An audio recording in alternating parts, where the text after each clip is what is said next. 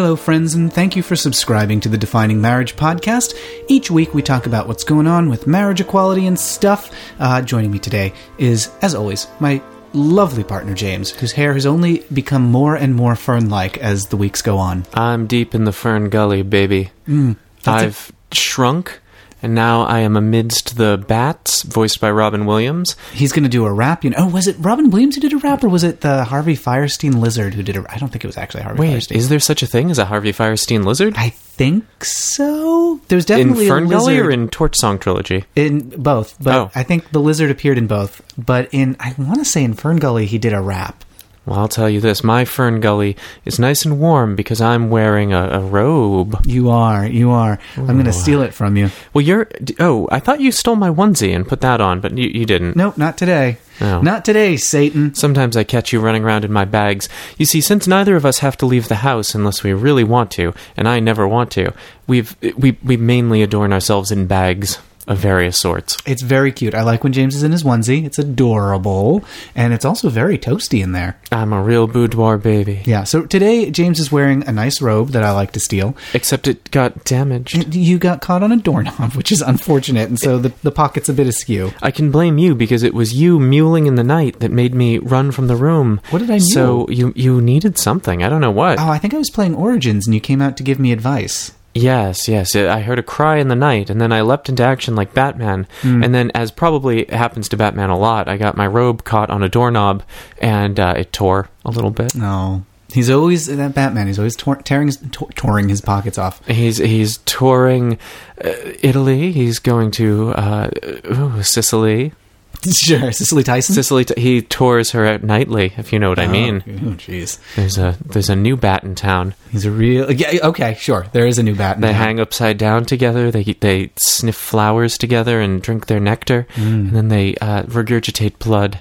My parents almost gave me a bat house when I was home a few months ago. Oh, I'm glad we dodged that Batley bullet. I don't know if bats would like living in on our balcony. I know I would not want bats on our balcony. You've got enough bats in the belfry. Uh, okay. I also I should have said dodge the batarang. How Oh, that's a good one. That's- Some Yeah. days you just can't put together a. Uh, some days, some days your bomb jokes. Some day your joke bombs. And some days you're yeah in Soviet Russia. Yeah. Anyway, uh, how how have we been otherwise apart from our terrible jokes? I have been in a cocoon of robes and Kakuna because I am playing Pokemon Oh yeah, that's right. You now did you choose Poplio, the Poplio. the pretty P- Poplio? It's a Poplio. It goes to town. It is a clown in the snow. Poplio. Clown seal Poplio. Yep. So you're doing Okay. the Pokemons. Yes. I enjoyed. So I came home from a play, and you were just downloading uh, the the Poplio game. You're just downloading Pokemon Sun and Moon, and so I sat next to you on the bed and fell asleep while you played, and it was an extremely peaceful. Uh, I felt very content. And then you cried nice. out in your sleep, tie me up. I apparently I did. I said, "Tie me up in my sleep." I, I think that's what you said. I mean, it could have been um, time's up, baby. Oh, oh no! What if time is up? It's, well, let's not get off on that again. Uh, let's try to keep it focused to marriage and not uh, the hole in the world like a big black pit that's filled with people who are filled with shit. Hmm. Uh, that may be difficult this week. Oh, no. So uh, there's a little indication of, of some of the things that might change for queer Americans under the incoming administration. Still can't bring myself to say the name of it. Uh, so there was just a ruling in the case EEOC versus Scott Medical Health Center. Yuck! Sure. And so the ruling essentially is that What is an EEOC? Equal Employment Opportunity Commission. Thank you. So they were suing Scott Medical Health Center in Pennsylvania. I Do think. they make toilet paper? Oh, I don't know, Scott. That seems like the kind of thing that medical health. The though? bum Medical- hole is, is a medical health. You need to keep it healthy. sure. What could what could be more medical than than the butt? Exactly right. So apparently this was a call center of some kind, and there was a gay guy there, and he was getting harassed, and then he quit because the harassment was so bad. By who? By callers or coworkers? No, no, no, by a coworker. Oh. And so the EOC stepped in to investigate because there were also allegations of sexual, um, uh, not assault, but uh, sexual harassment. And uh, so it, it it just sounds like a terrible place to work in general. Sure. So- Was Barry Zuckerkorn his lawyer? Yes, yes. Ah, call me something. Call me something. I had uh, Barry Zuckerkorn's assistant on my podcast, The Sewers of Paris, a few weeks ago. Sam Pancake. That's his real name. Yeah, it, believe it or not, it sounds like you're talking about interviewing a fictional man, but he's No. a true man. He, the actor who played the fictional man. yeah. Uh, anyway, so blah, blah, blah. Uh, so this case uh, was eventually brought by the EOC against this company, and the judge ruled this was a federal appellate uh, judge, or actually, I think it was a district court. Anyway, this judge ruled that Title VII protects uh, sexual orientation, protects people from sexual orientation discrimination, when previously it was only used to protect people from uh, gender discrimination. So, for about 50 years that this law has been on the books, it said, you know, federal prohibition on discrimination against uh, people on the basis of gender. And this judge has just ruled this is a, a change in how this law is interpreted that uh, if the law prohibits that, and it does, the law prohibits discrimination on the basis of sex, and that extends to sexual orientation. Okay, so I heard Title VII, and my mind just went to the Force Awakening. Can you break it down for me? What What is it that Title VII said originally? You may have just said that, but uh, w- what is Title VII? So, Title VII is a component of the 1964 Civil Rights Act Ah. that prohibits discrimination on the basis of race and gender and some other things. Uh, and so, gender had always, sex, as it's phrased in the law, has always been interpreted. yes. Ooh, mm. Ooh. The old In and Out burger. Has always been inter- That is what we call sex. Yep, Do you want to? Do you want to have a little In and Out burger? right That's- between your Fern Gully. animal style. And so we uh, have always interpreted, judges have always interpreted that to mean just sex to mean gender. But this judge uh, has kind of piggybacked off a ruling from last year that involved a flight attendant. No, no, no, sorry, an air traffic controller. Um, there was a ruling last year, and this judge uh, uh, has just concurred that that prohibition on discrimination on the basis of sex also extends to sexual orientation. So, hooray! Now, this is potentially also a uh oh because uh, this could change depending on how judges are appointed over the next couple of years. There are Sure. currently uh, a hundred federal judgeships that are vacant because Republicans have held them up in the Senate. A Oh, hundred judges, uh, and of course that EEOC policy that uh, stance that sexual orientation is covered by Title VII. Uh, that could change depending on who's in charge of the EEOC. Well, so wh- uh, how? What is the EEOC? Is it part of Congress? Is it a separate thing? What is it? It's a commission, and I'm not sure exactly who is in charge of it, but it's part of the federal government, and it makes sure that people's employment is equal.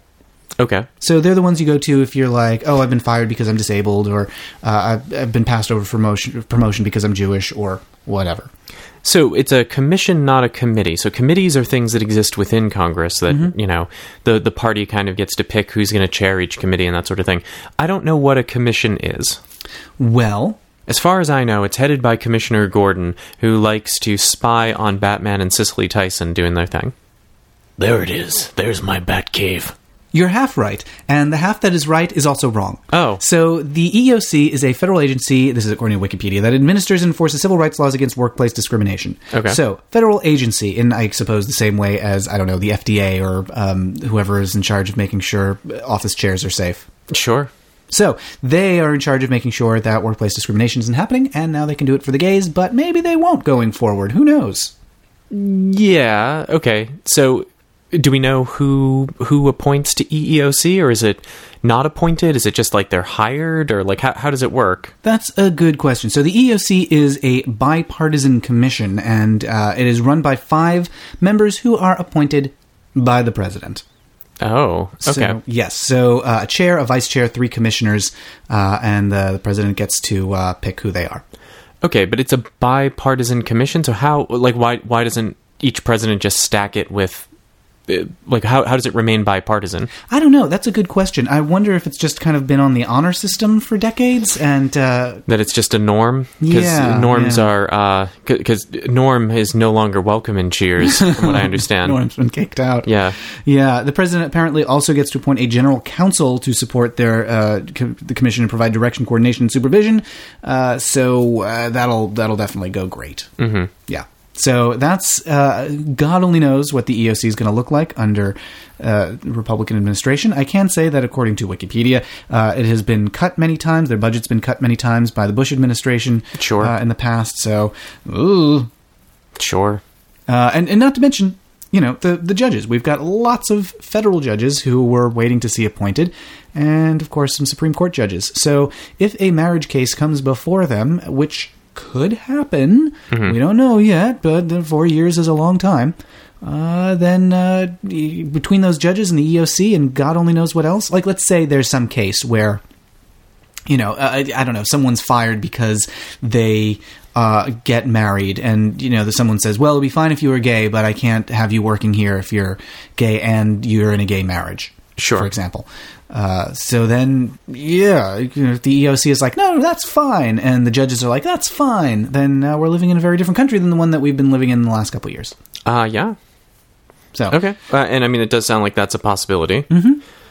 Uh, okay. Yeah, just okay. I don't know what else to say about that. Well, so I mean, my question for probably a lot of these things that you're going to bring up is just like, well, what, what can we do about it? But let's hold off on that.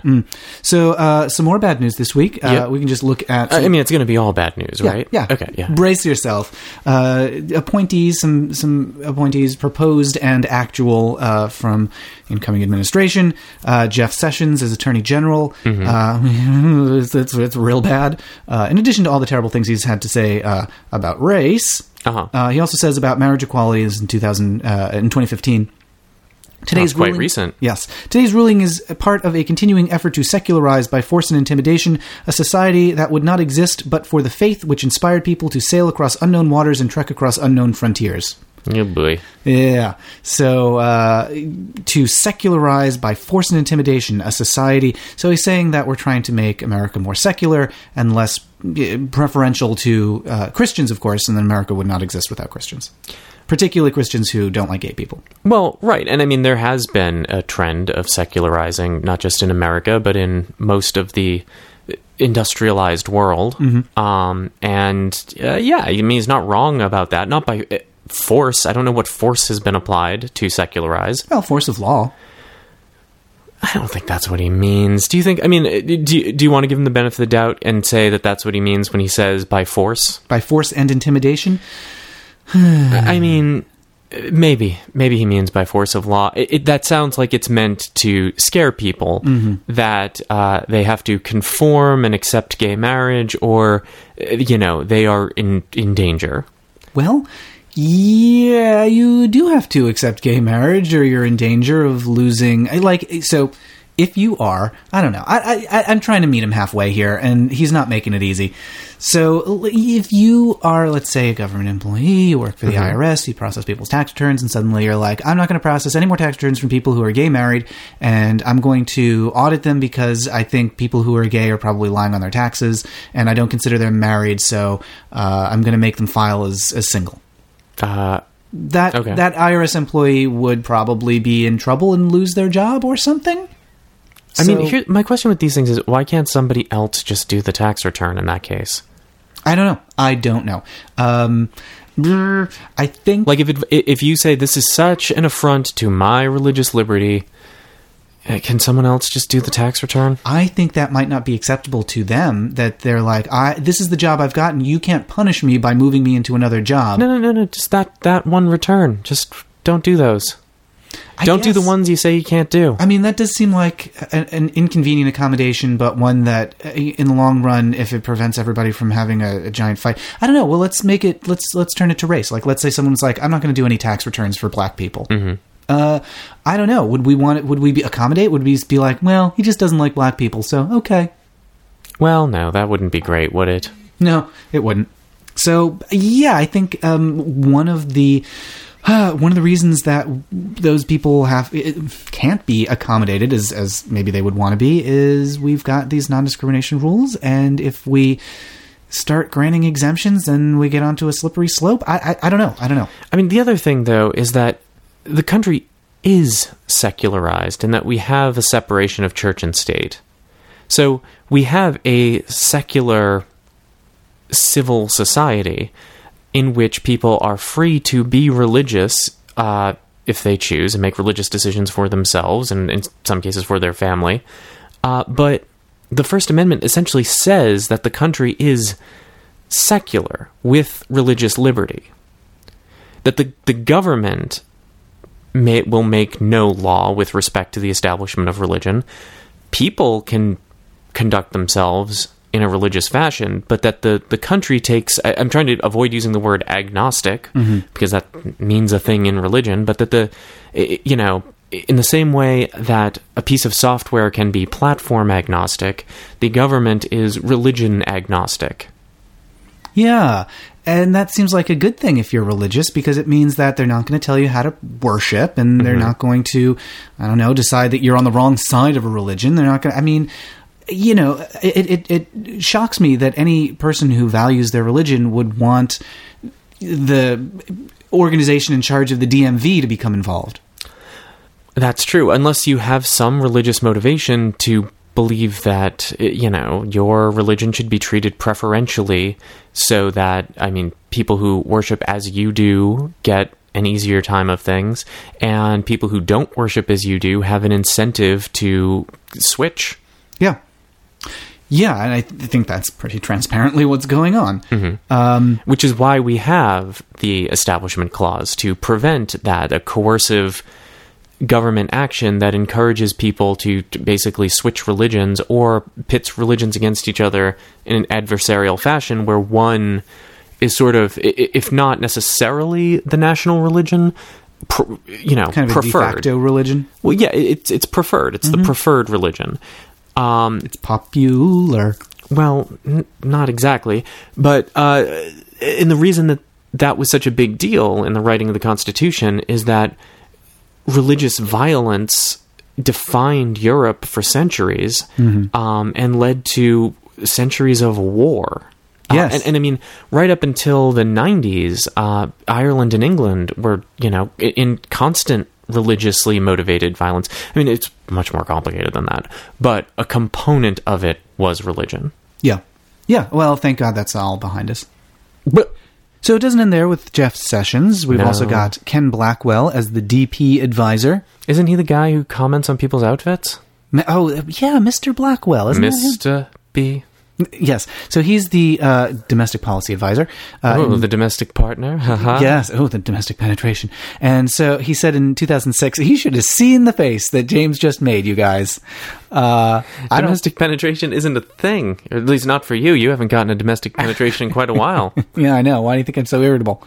Uh, so he said in 2006, and I think you make good choices and bad choices in terms of lifestyle. Our expectation is that one's genetic makeup might make, oh boy, one's genetic makeup might make one more inclined to be an arsonist, or might make one more inclined to be a kleptomaniac. Do I think people can be changed? Yes. He said that in reference to homosexuality. Then in 2009, he clarified, people, cl- people choose to be who they are, and they choose to break civil law and God's law. I think you can choose not to be homosexual. So he's in charge of domestic policy. Oh boy. Uh, and what is that? What is his purview? What does domestic policy mean? Like, what what does he preside over? Well, I assume that's any kind of Because that that that, seems huge. That could be everything from like the price of milk to. Uh, you know, food. St- I'm, I'm very food focused. I guess I'm hungry, but uh, I mean, there's a lot of things that could fall under domestic policy. Yeah, yeah. So, uh, once again, we're turning to Wikipedia. Domestic policy are administrative decisions that are directly related to all issues and activity within a nation's borders. All right, so it is pretty broad. Yeah, yeah. Okay. Well. You're pretty broad yourself. Oh boy. Uh, which refers to the ways uh, a government advances its interests in world politics. Uh huh. So, yeah, he's. Uh, I think he has a pretty broad, broad there. Well, yeah, okay. So we got God's law in there again. Yep, very good, very good. We also have uh, under consideration for the Supreme Court. Uh, now, uh, Trump has a list, and uh, who knows if he's even going to use that list. But one of the names on it is this guy, Bill Pryor. Now, he is a Richard Pryor's son? Yep. Yeah, yes, indeed. He's a controversial, and uh, he's got a lot of he's got a lot of tongues wagging. Uh, okay. because Yeah. So this guy, Bill Pryor, very anti-gay, as you can probably guess. Sure. Uh, he said uh, back when th- there's a he submitted a brief in a Supreme Court case about gay marriage, and uh, oh no no sorry it was it was um, Lawrence, uh, the case that uh, told states that they cannot arrest people for having consensual sex in their home with someone of the same sex. Uh, so he wrote that allowing states to criminalize gay people uh, is no different from criminalizing prostitution. This is a quote quote prostitution, adultery, necrophilia, bestiality, possession of child pornography, incest, and pedophilia. Well, at least one of those. Wait, are states allowed to uh, criminalize adultery? I don't Because I so. thought that was a thing we don't do anymore. Yeah, that's a good question.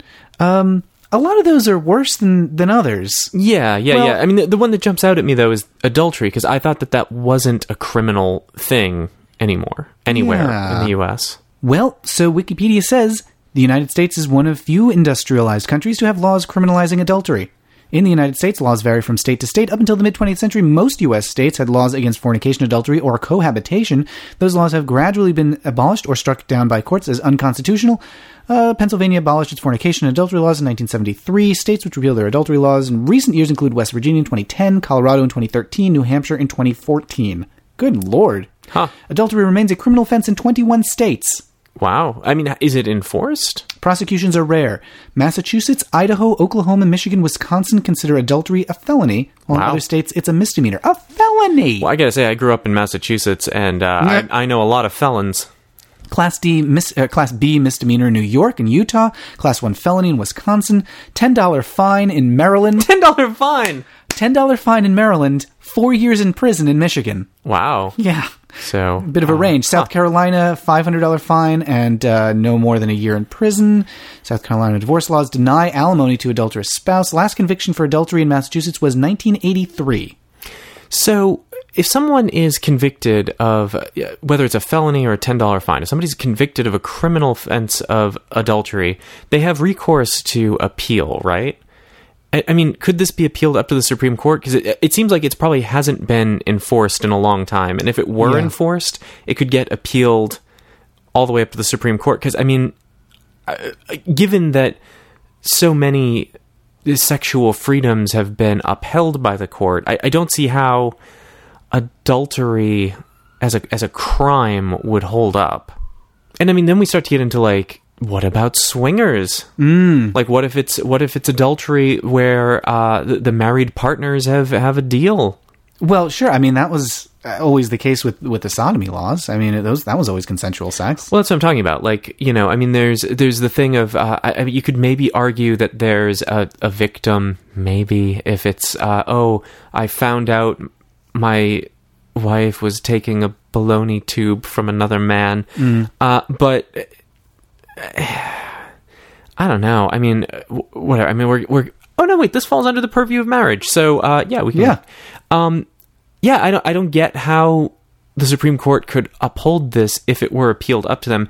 Also, it it seems like the sort of thing that is just never enforced. Like you never hear about anyone getting arrested for adultery or even being taken to the ten dollar fine court. So two things on that. One, the actually three things on that. One, the last conviction that they that Wikipedia mentions was 1983 in Massachusetts. Right. Maybe there have been more recent ones in other states. I don't know.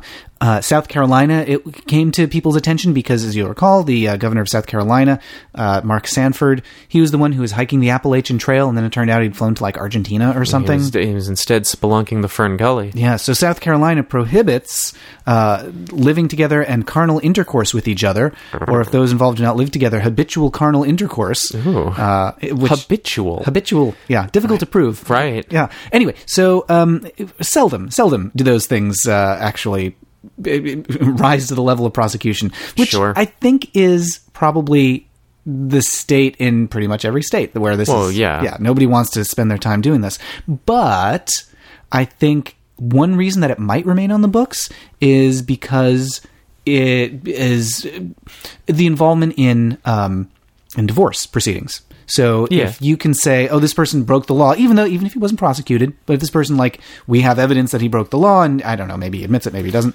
Well, I, I- I mean, if there was no, if there's no legal record of them having done it, though, I mean, you can't just introduce a new crime into a legal proceeding and be like, now there's no evidence that he did it. There was, you know, Oh, He wasn't convicted of anything. Oh, oh, oh. here's here's how it works. okay, So if you are in divorce proceedings, because adultery is against the law, Mm-hmm. Yeah. you can invoke the fifth during Oh. the divorce proceedings. okay.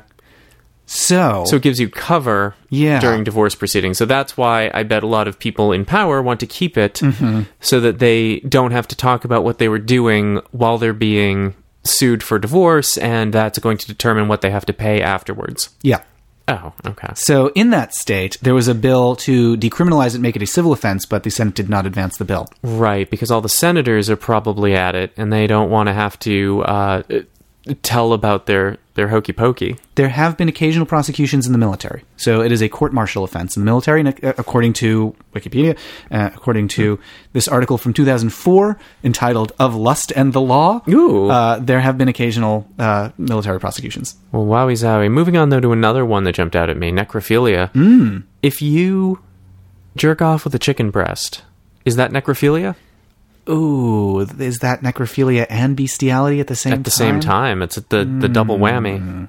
Hmm. Because you know, sometimes you look at you look at the chicken breast and you and you think, Yeah, uh, what do you think? You think James- You think breasts? I haven't had a domestic penetration in years, and Yeah. you're going wild with the chicken breasts? Oh, sure. You you make a little sandwich and uh, BLT with a chicken breast and go to town. was thinking the, the, I don't, I don't know. I was trying to think of something erotic that BLT could stand for, but uh, everything is is horrible. everything is horrible in general. So anyway, my goodness, we didn't even talk about Bill Pryor, Oh yeah, the guy who said all this stuff. Yeah. he might have posed nude. I saw that. I don't know. Okay. Everyone wants to talk about this because of how delicious and sexual it is. Yeah. First of all, I'm not convinced it's him. Sure.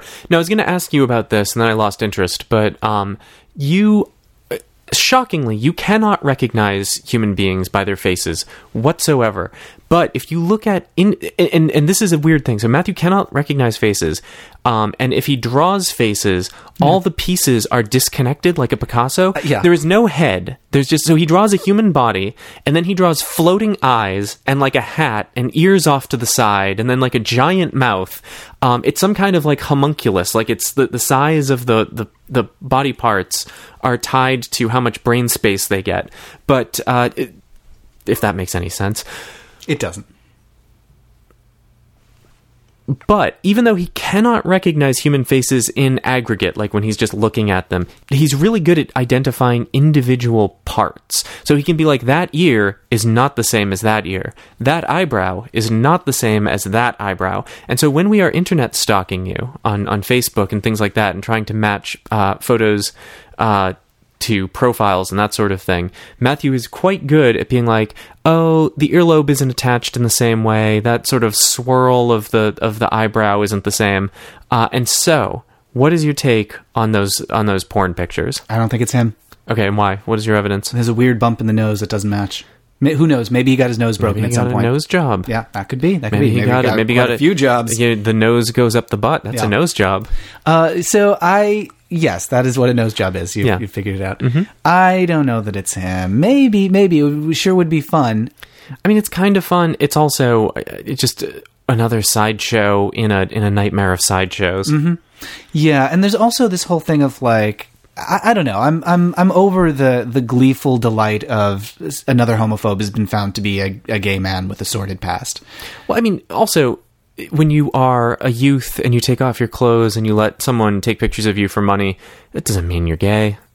Yeah, that's true. That's true. He he could just have taken his clothes off, in which case, it's good for him. I, I mean, mean- it, it does suck that he's such a, a hypocrite now about um, people's sexual impropriety when he himself is had a I don't know put himself through law school maybe. I don't know. I mean, is there anything improper? I mean, I guess the, the, the hypocrisy is there. I mean, there's no impropriety, though. If someone wants to pay no, you to look at your dick, No, I think the impropriety is uh, that he's trying to tell people to live a chaste life when he himself has been the beneficiary. Maybe who knows if it's really him. maybe. I mean, I don't know. I mean, just to, just to, the boner, the boner is not necessarily, you know, there it is. Take a picture of it, get get five dollars, and then uh, do it again, and you can pay off your adultery fine. Good for him. Good for him. Yes, that's how we should all put ourselves through law school. Anyway, so that's uh, that's the good news coming out of the White House these days. There is some good news coming out of Australia. Oh, So the plebiscite is is gone, Sure. and which is good news.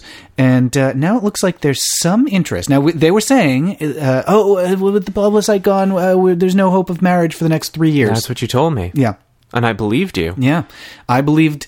I believed them. I believed. So the the the rumor now in Uh-huh. Australia is that there is a coalition bill working its way into existence that would be controlled by some sort of coalition. We don't know who, but uh, that conservatives can see there's going to be more attempts at marriage, and the longer they wait, the worse it's going to go for them. So they are now trying to work together to put forward a bill that contains a lot of religious exemptions. And so maybe Australia will get marriage with some religious exemptions. We have no idea what they are. And that will actually happen instead of the situation of like, well, you didn't let the plebiscite happen, so now we're not going to get it for three years. Uh, okay, which is which is worse? I think I think the bill is probably better than the plebiscite, even though it's got these religious exemptions in it, which is not, I mean, potentially not great. Mm-hmm. We don't know.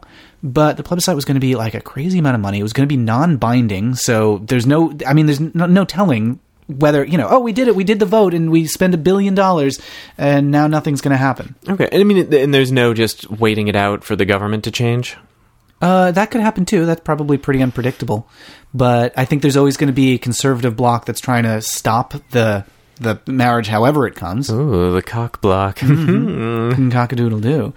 So yeah. So I mean, it looks like it might be happening, and it happening with in in an imperfect compromise is better than it not happening at all. okay, and presumably those religious exemptions could maybe be amended out at some point in the future. Yeah, probably. Yeah, probably. I mean, it, but it'll probably take a very long time because there's usually not a lot of appetite to fix things. Sure, but in the meantime, that also means that you know if somebody's partner dies or somebody needs to adopt kids or whatever the the case may be, uh, you know, it, it it's it's small comfort to those people. You know, oh, my partner died and I can't get his remains, or I you know have to leave our house because I you know it's not in my name. Um, I'm sure they would rather have some recognition with problems with religious exemptions than no recognition at all, and they have to leave their house. Sure. So you know, progress. I don't want to leave the house under the, the best I circumstances. know God knows what happens when when I when I kick the bucket. They're going to have to drag you out of here kicking and screaming, or you'll just uh, put yourself in the walls, and they'll hear you scrabbling around in the walls. Probably. That's uh, maybe that's what uh, prompted me to, to mule out in the night in my sleep, tie me up. I don't know why I said tie me up, but maybe I just hear you you prowling out out in the house somewhere, and, and I have to cry out to you some in some way. You dreamt of a petting zoo. I did, I did. I dreamt that there was a petting zoo with a goat, and I could pet the goat. It was at a Star Trek convention, Right. And then I had a dream that this library. Oh my god, it was so good. This library had. Um, they had uh, uh, horses there, but they weren't actually horses. They were Alex, which this is not a thing. But in my dream, an Alec is a hybrid horse and dog. Sure. And so I'm just like in the library looking for books, and I look over this bookshelf, and I see this horse eye staring back at me between the books. Uh-huh. that sounds like a horror film. It was great. It was Okay. great. Uh, and so I go and I, I pet the Alec and uh, give it some food. what and- is the dog-like quality of the horse? Oh, it's very friendly and happy to meet you and furry, and uh, it had a like a food dish on the on the ground. Okay. Now things got a little wiggly in my dream at this point Uh-huh. Because uh, our friend Tanya was there to do a whole presentation on them. Of I Need Diverse Games. Yes, of I Need Diverse Games, But she wasn't talking about games. no, she was talking about these these animals. Yes. Um, also, it started. The animals started, and this is where things got a little unsettling and, and, and troubling. It started to look like you know, in Inquisition, Dragon Age Dragon Age Inquisition, Inquisition, a video game. you can get a mount that is like a zombie horse. Uh, yes. And it's got like a skull head, and I think there's like a sword coming out of its skull. Correct. So it started to look kind of like that. What? Oh, it took a turn from the cute dog friend. Yeah, it started to be kind of horrifying. Okay. So, and I think that's the point at which I woke up and started making grumbling noises while being awake. Sure. Yeah, so uh, I don't know. Is that a metaphor for the next four years? Let's say sure. It's a, it's an ill portent Yes, an ill wind blows. from between your fern gully. All right. Well, I think that's about it for this week. Uh, I wish we could leave you with something more cheerful. What's something? Well, let me ask you. Is, Yeah. is- last week there was a lot of Oh, yeah. fumbling and groping about what can be done. Can anything be done? What can be done? These appointments, they're not good. No. But uh, there's really nothing that you can do to stop a presidential appointment other than say we don't like it. Yeah. Uh, right. Yeah, there was that excellent thing that was going around on the internet about things you can do, which is essentially one of the most effective things is call your local representative. So let them hear from you, and that is actually effective.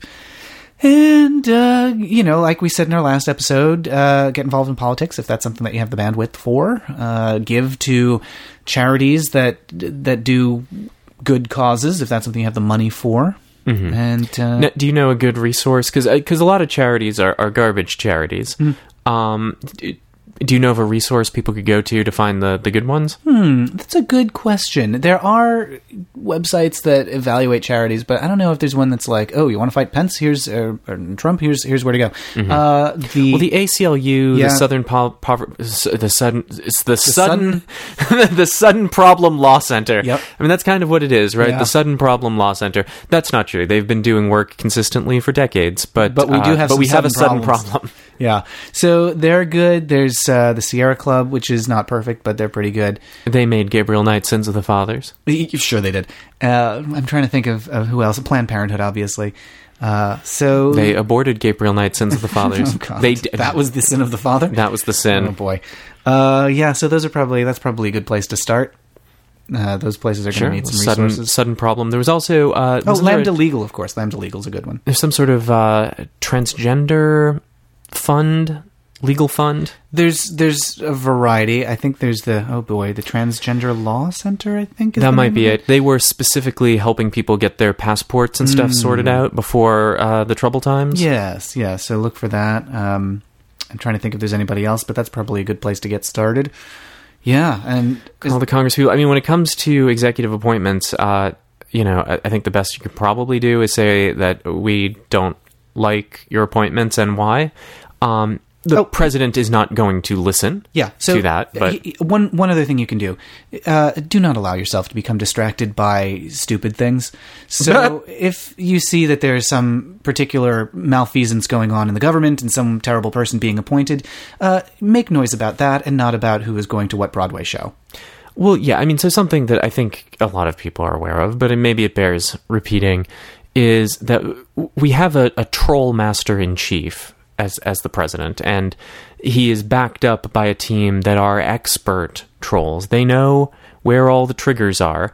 And they know exactly how people are going to respond to them, and they are pulling the triggers uh, early and often to distract from what they're actually doing uh, you know, like a lot of people I, I saw because you know Trump was saying, "Oh, the theater should be a safe space." Why? How? How dare you boo Mike Pence in his safe space?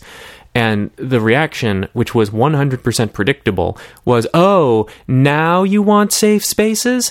And it's like, guys, guys, guys, guys, guys, that wasn't an ironic dumb mistake. That is exactly the response they were looking for. The oh we're so much smarter than trump haha now we want safe spaces? What is he a special snowflake? Nah. Uh, that is like literally why that tweet went out. Um and so many like the one that went out uh, just recently about uh, hamilton which i hear is overrated i mean hamilton is such a symbol of Trump's opponents. Um, that like this whole thing, it, it's it's trolling, it's trolling, it's trolling, it's trolling. If it seems like it's deliberately pushing buttons, if it seems like it's like deliberately, not deliberately, if it seems like it's so unbelievably ironic that like the irony needs to be pointed out, it's intentional. Yeah, like it's no accident. Like, do you think Mike Pence was just like, "Oh, just have a nice, quiet night at the theater. What's good?" Like, obviously, this was was something that was planned. Obviously, they knew it was going to happen. Well, it's win-win, right? Because other one narrative is Mike Pence went to see Hamilton and he had a great time.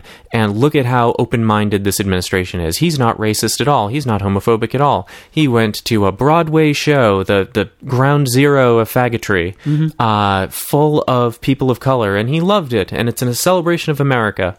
So if nothing happened, they win. If people boo him, if the cast makes a speech, they win because the New York elites uh, look at look at how shamefully they're treating our wonderful vice president. Uh, he went for a nice night of the theater and he was trapped in a room of people attacking him. And it, it, they win either way when the when we feed the troll. Yes, indeed. So don't do that, as we have learned from the internet over the last 15, 20 years.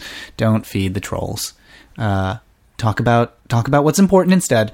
Uh, and obviously, people are going to talk about the stupid stuff now. Well, the, I mean, then, the, but, the know. problem is they're so good at it. They are like, really good. They know because because it, it doesn't matter what anyone says, and and now like you know I'm sure some people are going to say that like we're scolding and oh you know no this Hamilton thing is important. We do need to talk about it. We need think pieces about the Hamilton speech and the reaction from Trump and so on and so forth.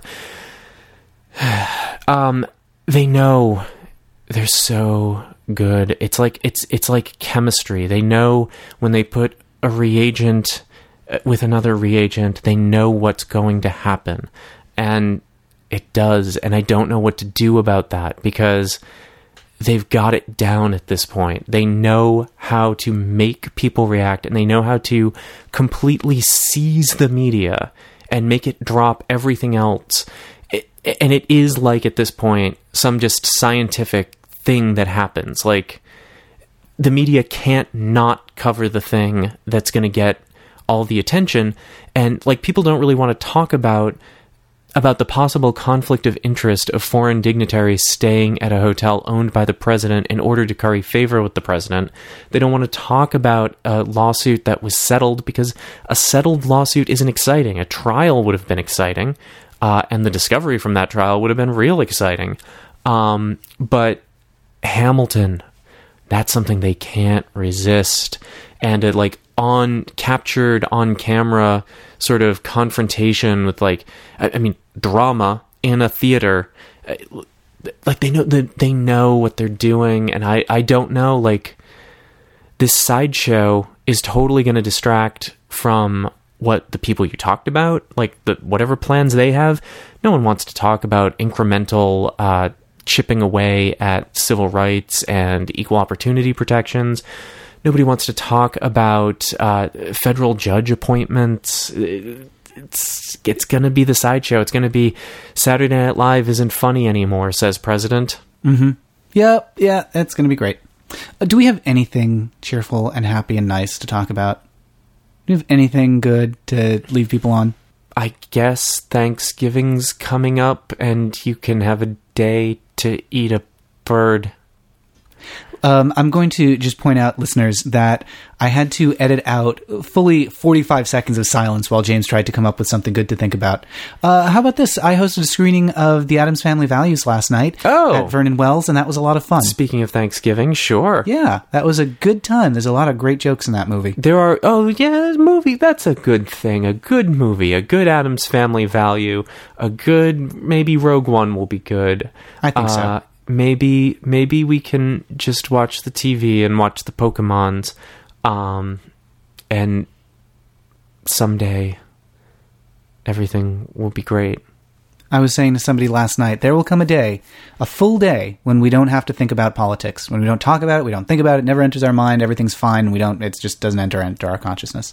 That day will come. It's gonna be a long time. It's going to be a long time, but that day will come, and it's going to be a good day.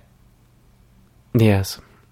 All right. Well, with that, everyone, thanks again for listening. uh, if you have th- comments on the show, uh, please do get in touch at Matt Baum on Twitter and leave a review on the iTunes. And uh, yeah, check out my other podcast, The Sewers of Paris, for stories about uh, entertainment that has changed the lives of gay men. I had Paul Caron on last week. He uh, is a, he's a good talker, as we That say. is a great episode. That's something to be happy about. I listened to that episode and I was like, this is a good episode of a podcast.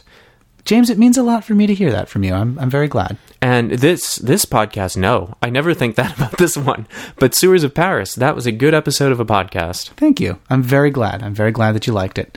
I don't think I wrote to a couple opera websites, and I don't think they they posted anything about it, but maybe it'll happen. Did any of them sing Fergala Nipola? yes. Oh my God, that is the most obscure of obscure references. Once upon a time, children, Adam Sandler could be funny.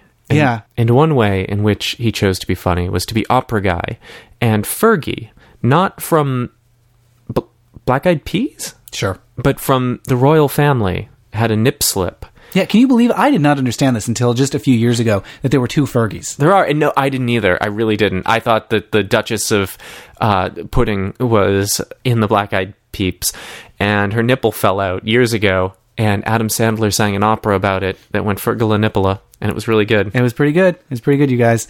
Uh, check it out. Uh, go back in time to 1994 and check it out.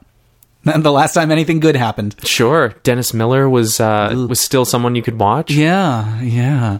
Uh, so Fergal Nipola, I don't know what got us on that topic, but oh, opera. Yeah, Yes. so go listen to Sewers of Paris, which James says is a good show. So I'm very pleased to hear you say that. That's nice of you to say. And uh, anything else we want to we want to get people's eyes on? Uh, well, when people hear this, Playing with Pride will be gone. They missed their, their week long window to take a peek at Playing with Pride, our, our video project where we talk to LGBT gamers across the country country about what happens when queer culture and game culture collide. But it is not too late to uh, find out more about the project. We're, we're going to be having more to show at some point in the future. So do get on our mailing list. That's at playingwithpride.com.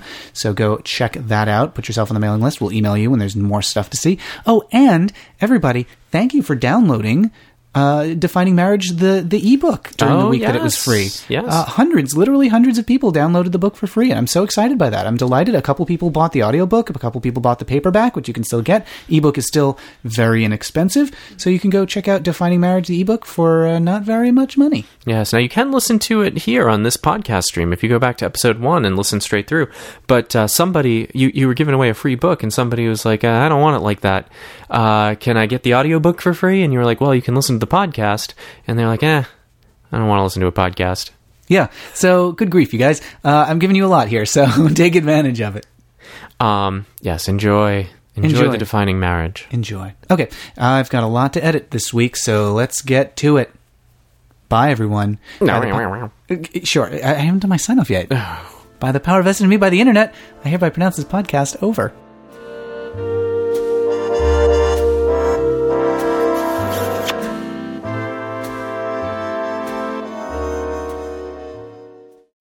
Forgula nippler.